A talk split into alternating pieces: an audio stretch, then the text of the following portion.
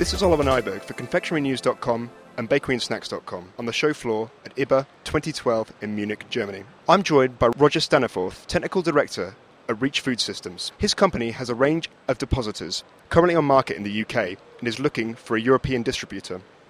The company has a stirring melting kettle and a chocolate and fondant enrober that it claims are ideal for small and medium sized enterprises and even large manufacturers. You're looking for a European distribution partner. I mean, what, what kind of company are you looking to team up with? To enable us to carry on with the projects that we've got in mind, we need to get and establish good distribution network throughout the world. We already, um, within the next couple of weeks, will be opening our first office in Melbourne. So we're looking after the southern hemispheres, and we, we're working in partnership with a, a company in Nigeria also.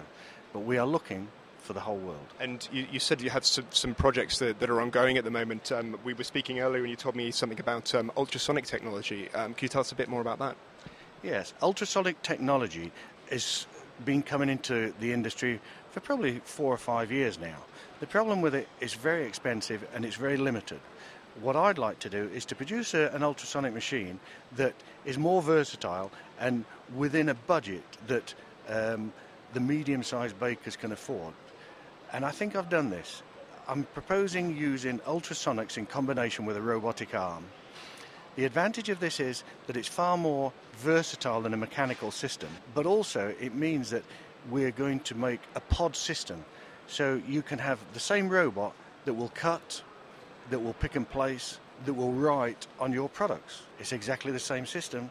The, the robot is very versatile, and in effect, you will use an iPad type of screen, and you will literally write on there, Happy Birthday, Merry Christmas, and the software will be converted so the robot will then pipe it on in chocolate fondant or whatever medium you like. And how far away are you from having a, having a finished product? The first robotic ultrasonic combination machine will be available in January of 2013. And the, the Enrober, I've seen a lot of Enrobers at, at, this year's show. What sets this one apart? The problem with a lot of Enrobers are that they tend to be harsh on the product, i.e., they use a mechanical pump.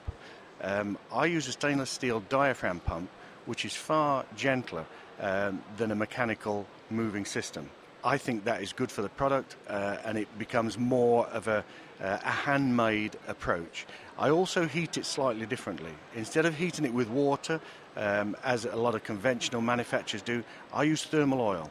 The reason I use thermal oil is because thermal oil gives a much more constant, gentle heating action, again, to protect the product. We're trying to make all of our machines to be user friendly and as close to the human hand as possible. So that is why I think we have an edge on other manufacturers. And the equipment, would you say it's suited more for small to medium sized businesses, or could it be a large manufacturer as well? We started off with the intention of going for small to medium sized businesses. However, over the past six months, we've been fortunate enough to take on some larger contracts for large industrial units. So it's just proved that the equipment design is versatile and adaptable to go from either small to large production. Roger, many thanks. I've been Oliver Nieburg for Confectionery News and BakeryandSnacks.com.